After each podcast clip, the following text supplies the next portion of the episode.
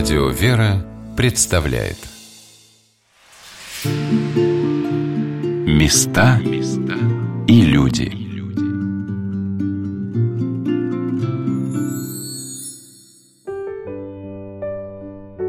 Вы, наверное, слышали про беседу преподобного Серафима Саровского о стяжании Святого Духа.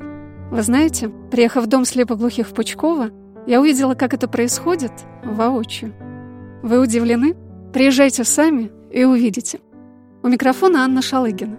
Сегодня на волнах радио «Вера» мы знакомим вас с теми, кто в наши дни рядом с нами занимаются практическим богословием.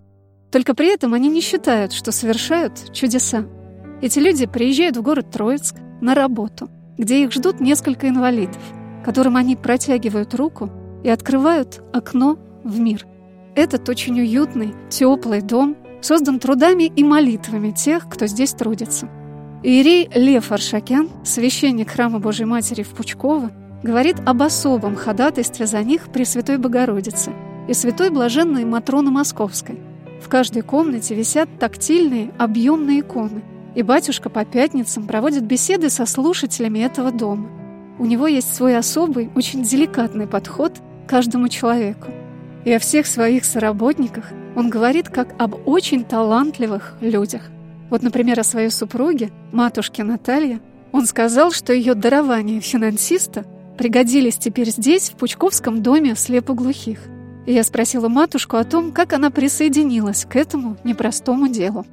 До того, как он не был священником, как-то немножко отстраненно. Не то, что отстранен, но есть и есть, хорошо, занимайся. Но ропот как такового практически не был. Но все равно же человек, совесть подсказывает, что это дело угодное Богу. Ну как, против Бога, значит, роптать? Если Господь послал, ну как это, значит, надо принимать. Но активного участия до того, как я стала матушкой, я в этом не принимала, потому что я работала, в общем на ответственных постах, мне просто не хватало сил на это. Тоже же и дети, дети дети были, в общем-то, на мне и пожилые родители. Но после того, как я стала матушка, уже матушка как батюшка, как веревочка, тоже пришлось заняться активно, и уже пришлось, может быть, ну, наверное, не без сожаления оставить такую активную работу, принять это задание, все оставить и пойти туда. Вот. И это не только меня касается. В общем-то, ну, кто батюшке поможет больше, кроме его близких? Подтянулась и наша дочь. Она возглавляет отдел фандрайзинг. Тоже подтянулась к этому делу. И так вот и наше такое семейное, в общем-то, стало дело. Как говорит батюшка отец Лев, что это одна большая семья слепо глухих людей. Конечно, как у всякой семьи в наше время, перед ней встает огромное количество финансовых проблем – Дом в Пучково имеет целевое финансирование от Фонда поддержки слепоглухих «Соединение». Это благотворительный фонд. И так же, как и все, он испытывает на себе влияние экономического кризиса. И финансирование дома постепенно сокращается. Так, например, следующая группа, приезжающая в дом на реабилитацию слушателей, сократилась с 9 уже до 6 человек. Зарплаты преподавателей, а в доме слепоглухих все педагоги сами инвалиды, тоже сокращаются – они работают по пять дней в неделю, с утра до вечера, и приезжают в Троицк из Серпухова, из Щелково. Сейчас вся забота служителей этого дома, чтобы не потерять наработанный багаж, ту возможность предоставлять инвалидам программы, которые давали такие хорошие результаты. Сейчас из трех тысяч зарегистрированных слепоглухих в России, а на самом деле их в несколько раз больше, в этот дом на реабилитацию приезжало уже 300 человек – Фонд соединения, основной наш донор, с ним заключен договор о поступлении целевых пожертвований на проект обучения Дом слепоглухих. В этом году сократилось финансирование от Фонда соединения, и поэтому приходится урезать все расходы. Мы привлекаем пожертвования, обращаемся к желающим помочь, именно чтобы сохранить уровень нашего обучения, тот уровень, который мы уже предлагали в прошлых заездах нашим слушателям, сохранить экскурсионные расходы, интересные поездки, питание. Для для этого вот мы привлекаем дополнительные средства. Хочу сказать, что у нас общественная организация инвалидов, она создана очень давно. Юридически она существует с 1998 года. Мы открытая организация, вся наша отчетность публикуется на сайте Минюста. Мы ее сейчас будем размещать на нашем сайте. Хочу выразить уже сейчас большую благодарность всем жертвователям, людям, которые помогают, кто по 500 рублей, кто по 1000, кто по 10 тысяч, даже такие бывают иногда пожертвования, по 20 тысяч. Тоже бывают. Хочется выразить большую благодарность, большое спасибо всем жертвователям. И хотим заверить, что все эти денежки, все эти до копеечки идут только на нужды слепоглухих. А насколько это дело, реабилитация слепоглухих инвалидов, обучение их компьютеру, языку Брайля, социальная адаптация им жизненно необходима и приносит неоценимую помощь, я поняла из слов еще одного удивительного педагога дома в Пучково, Константина Владимировича Зобова. Он сам инвалид по зрению, стал слепым человеком в 25 лет, закончил институт, работал во Всероссийском обществе слепых. У него семья, двое детей – Константин Владимирович занимается статальниками, людьми совершенно лишенными слуха и зрения, а иногда и не говорящими. Я пришел сюда в 2014 году. До этого у меня был опыт работы с незрячими, достаточно большой опыт. Я преподавал такой был проект, телекурс. Потом работал в Реакомпе, тоже преподавал инвалидам по зрению. То есть я пришел уже сюда, имея определенный опыт работы с незрячими. Но вот когда столкнулся еще и с инвалидами по слуху, то первое время я просто даже не знал, что и делать потому что специфика очень такая своеобразная. Если те инвалиды, которые раньше слышали, они имеют хороший словарный запас, есть обратная связь, то вот тотальники с детства тут уже большие сложности. Они привыкли общаться жестами. И у них очень узкий словарный запас, потому что иногда объяснить им что-то бывает очень сложно. Они просто не знают этих слов. Трудно с ними, очень трудно. Сравнение с незрячими – это небо и земля. Константин Владимирович так обнажил проблему реального отношения к инвалидам в нашей стране, что наш разговор стал все более и более откровенным. Все-таки, я думаю, к инвалидам стало государство не очень хорошо относиться. Ну, совсем не очень хорошо, мягко сказать.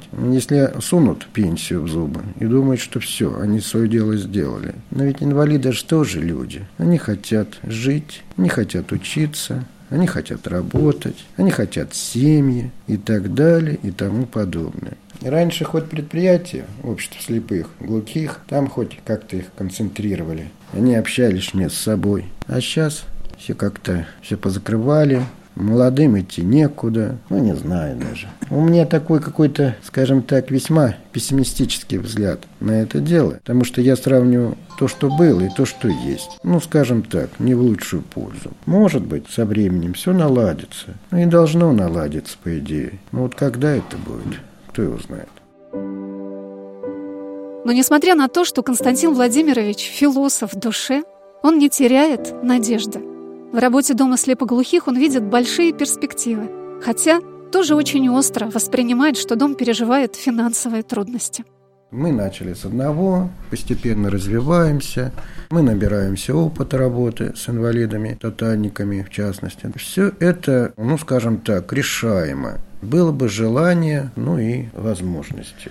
Как вы считаете, что в них как бы восполнил Господь? Прежде всего, Бог дал им терпение. Без этого ну никак. Да? Они делятся. Кто-то не теряет себя, что-то пытается достичь. Они становятся и уважаемыми людьми, и предприниматели и так далее. И семьи у них бывают хорошие. А кто-то превращается в овощи. Едят, спят и только жалуются, что я такой, такой, секой. Да? Тут все зависит от человека. Дал ему Бог, не дал ему Бог, я не знаю. Но главное, буквально у всех инвалид, независимо, колясочник он или вот это терпение, преодоление вот этих болей, не возможности. В частности, самое страшное – это неопределенность. Когда ты вот живешь и не знаешь, что будет завтра. Нет семьи, нет работы, нет жилья. И ты вот один, не видишь, не слышишь. Ну куда? В дом престарелых не хочется. Понимаете? Каждый находит свой путь. Ну тяжело. Ты иногда смотришь, вот я вот сам инвалид, не вижу ничего. Вот когда смотрю на них, прям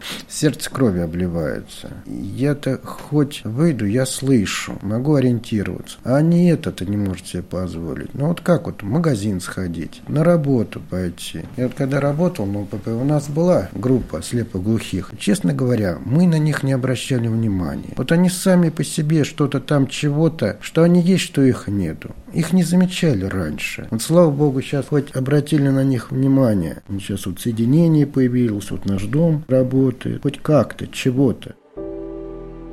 Константин Владимирович говорит о том, какое огромное напряжение сил требуется в работе со слепоглухими инвалидами. И при этом он прежде всего переживает не за себя, а за них, потому что им-то намного тяжелее.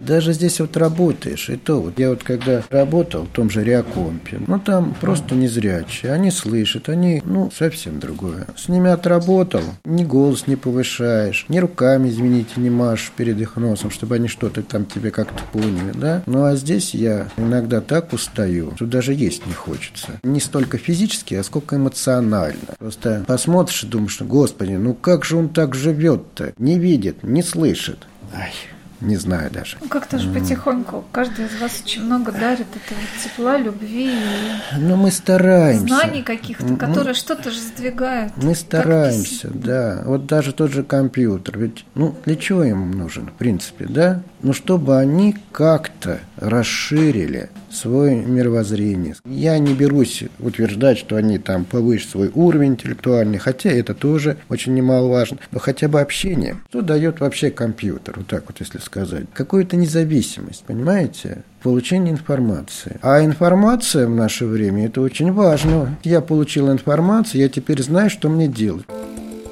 Переводчик Инесса Беликова тоже говорил об этой предельной самоотдаче в работе со слепоглухими инвалидами.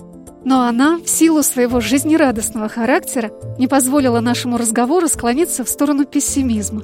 Это, мне кажется, та самая мозаика отношений в этом уникальном доме, где каждый дополняет друг друга. Как в большой семье. Кто-то разунывается, обязательно найдется другой человек, который захочет его растормошить и поддержать.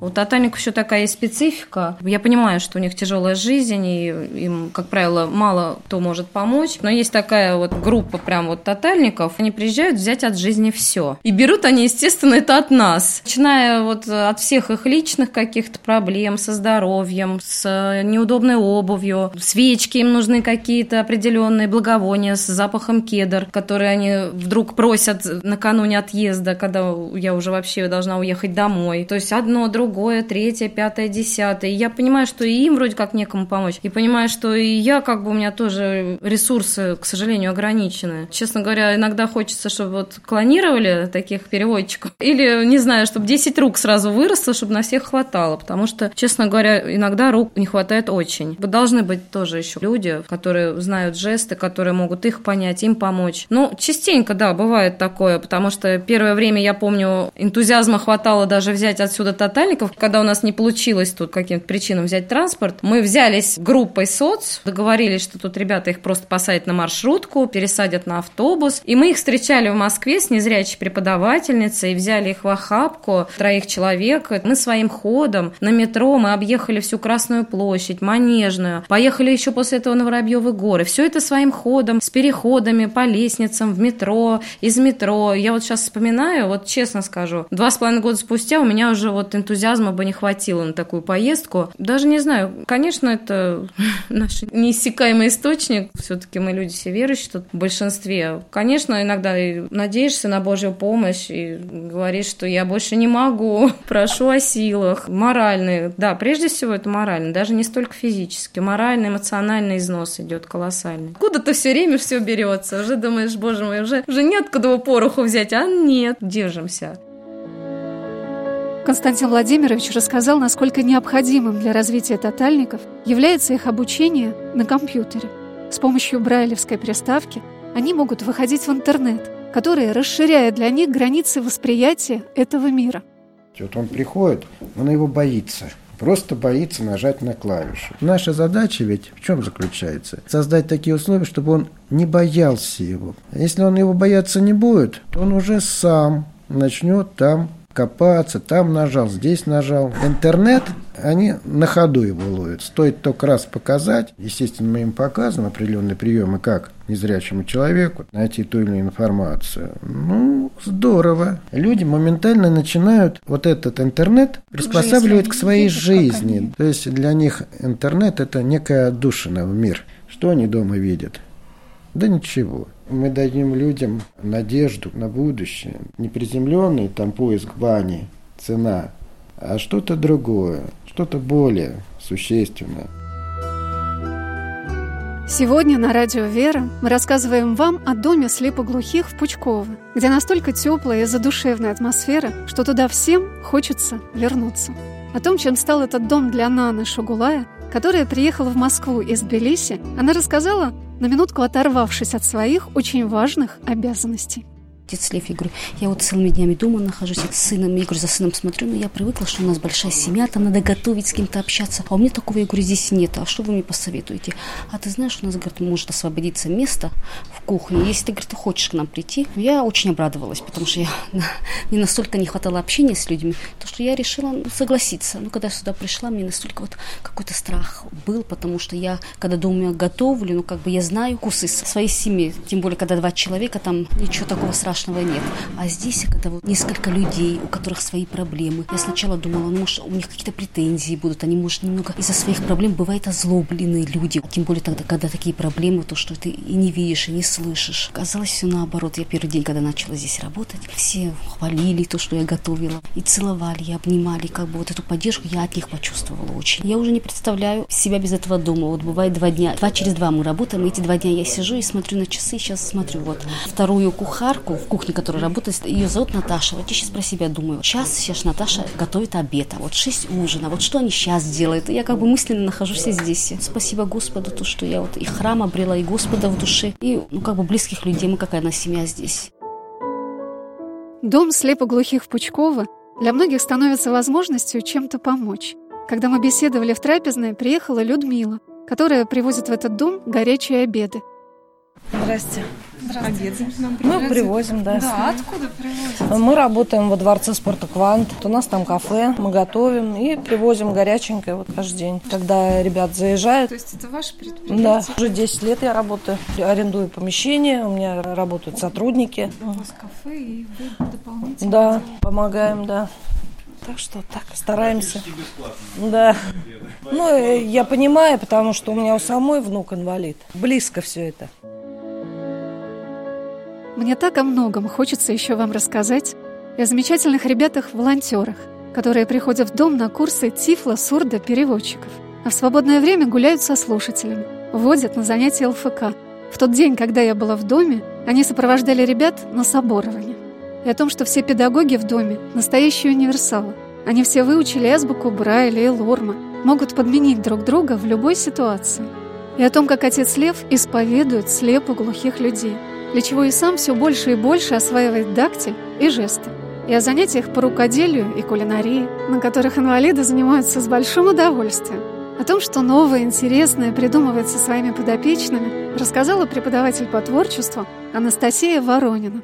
Хочется, чтобы всем было интересно. И для этого нужно вот какое-то задание, чтобы оно было не очень сложным. Какие-то вот новые виды рукоделия. В поиске, в общем, все время нахожусь. В принципе, уже больше года как раз я вот экспериментирую. Потому что все люди с разными возможностями. И, допустим, из трех человек в группе один может быть совсем незрячий, другой чуть-чуть видит, третий хорошо видит. Найти такое занятие, чтобы все могли это делать.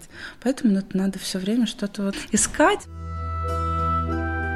Настя сказала и о том, какое впечатление могут производить слепоглухие люди, когда их не знаешь, и как при общении отношение к ним совершенно меняется. Не стоит бояться этих людей. Если я своим знакомым вот кому-то говорила, у всех какой-то видно испуг. Как так? Я никогда бы не смог общаться. Такое растерянное лицо. Возможно, у меня такое тоже было, когда я первый раз сюда приходила. Но с ними совершенно спокойно и прекрасно можно общаться, как с обычными людьми. А еще я бы хотела, чтобы вы сегодня послушали прекрасные стихи. В доме слепоглухих Пучкова действительно работают очень талантливые люди. Они чудесные, красивые, мужественные, чуткие и внимательные. Практически все педагоги сами инвалиды. Но ни от одного из них я не услышала, что им мешает выполнять свою работу их слепота или глухота. Не мешает, а помогает. Помогает понять другого человека. А о себе они говорят очень просто, без всякого пафоса. Преподаватель по компьютерной грамотности Евгения Лагунина рассказала, как она приехала работать в этот дом. Это было где-то два с половиной года назад. Я прочитала объявление, что требуется преподавателя. В интернете было объявление, я позвонила, меня пригласили побеседовать. Я давно хотела работать со слепоглухими, но не знала, где и как, и поэтому общалась с тотальниками. Уже немножечко знала тактиль на тот момент. И, честно говоря, не совсем надеялась, что меня возьмут из-за малого опыта. У меня было образование техническое, понимала, что я могу преподавать компьютер, но именно общаться с этими людьми. Я немножко этого боялась боялась. И когда меня пригласили на собеседование, я согласилась, очень волновалась. И накануне мне позвонил человек, который пригласил на собеседование, Юрий Пущаев, и задал мне вопрос, который меня совершенно удивил. Он говорит, а вы сможете приехать и сразу прямо остаться работать? Я так растерялась. Он говорит, скажите сразу, нам просто уже люди приехали, вот срочно нужен преподаватель. Вот вы сможете приехать и сразу остаться? Я несколько секунд подумала, говорю, да, смогу. И вот так вот я приехала, приехала и осталась, приезжаю на неделю, уезжаю только на выходные практически. Женя рассказала о своих первых уроках со слепоглухими. Конечно, были первые группы, сложновато с общением, потом я привыкла. Что было самое трудное? Самое трудное, что люди, которые особенно были глухими с рождения, и они на жестах и на дактиле общаются, как мы с вами, речью, и они зрение потеряли уже в солидном возрасте. Соответственно, для них э, другой язык неприемлем. И мне нужно было научиться быстро говорить дактилем и быстро считывать то, что они говорят. Еще говорить, куда ни шел, а считывать, когда они начинают с большой скоростью перебирать пальчиками, это было совершенно невозможно поначалу. Мы еще часто так поступаем, пишем им на компьютере, открываем документ какой-то и пишем объяснение по Брайлю, чтобы человек мог несколько раз перечитать, да, простыми словами, чтобы жестовику, который привык к своему родному жестовому языку, это было понятно. А на самом деле, что для нас в жизни людей, которые лишены зрения, слуха, кажется трудным, они трудностями не считают. Конечно, это во многом зависит от самих людей, ведь и зрячие бывают разными. Некоторые реагируют на то, что вот раз ты это делаешь, мне говорят, то я могу, берут и начинают делать. А некоторые говорят, ну ты делаешь, но я все равно не смогу. То есть совершенно разные реакции. И вообще для меня никогда не было ощущения какого-то подвига. Я просто брала и делала. То есть я понимаю, что по-другому никак. Что это трудно, я даже не задали вопрос. Я только задумалась, что, наверное, было это трудно когда-то. Но я этого не замечала никогда. А еще Женя пишет великолепные стихи. Они такие чистые, прозрачные и вдохновенные, как и она сама. Первое стихотворение, которое она прочитала, удивительно точно рисует образ слепоглухих людей, которые попадают в этот дом. Оно называется «Птенчик». «Птенчик». Я читала его тут на Новый год, это стихотворение. Это совершенно реальная история про птенчика, произошедшая у нас в доме в июле. И вот я после того, как это произошло, написала вот это стихотворение. Так называется «Птенчик». Качался колокольный звон, на солнце радугой сверкая, Ручьями разливался он, на светлый праздник созывая. Никто не видел и не знал, Откуда вдруг малыш пернатый в ладонь священнику упал, изящный, хрупкий и крылатый. Он потерялся, и летать ему еще так трудно было. Наверное, Божья благодать его до храма проводила. С испугом в писеринках глаз он в сильном пребывал волнении, не понимая, что сейчас уже нашел свое спасение.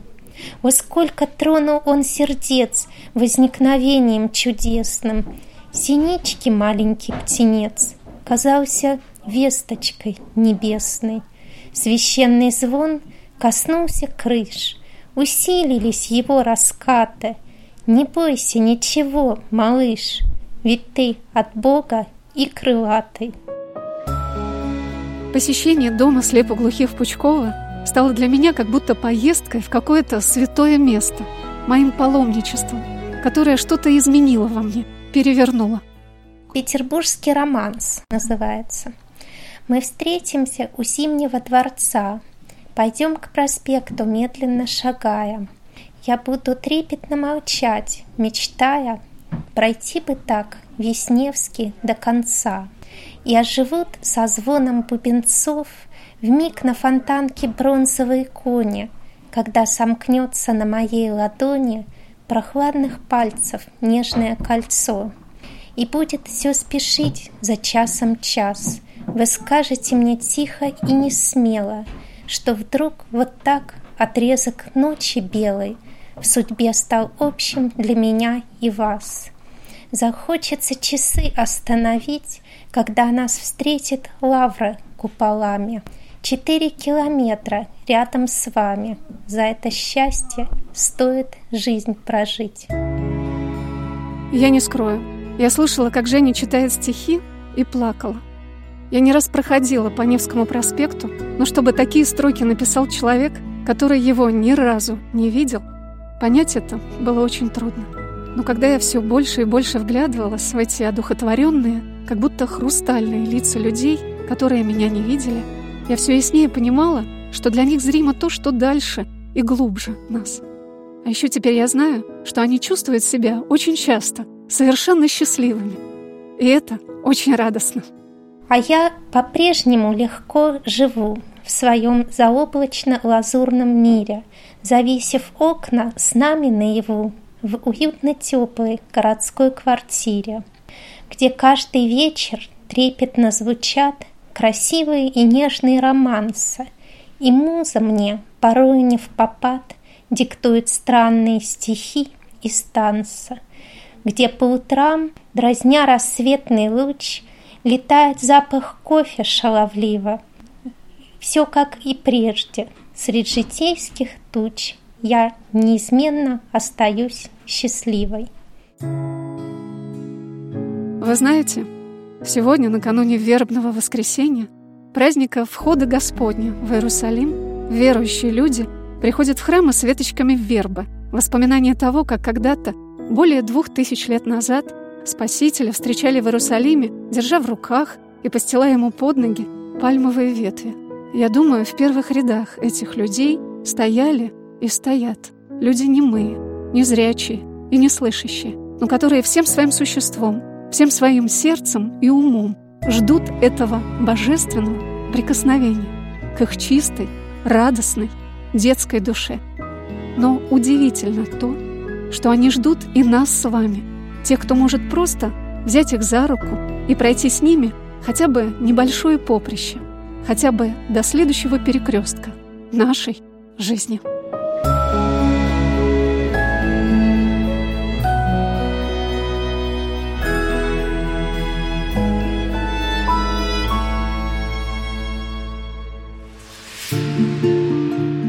Места и люди.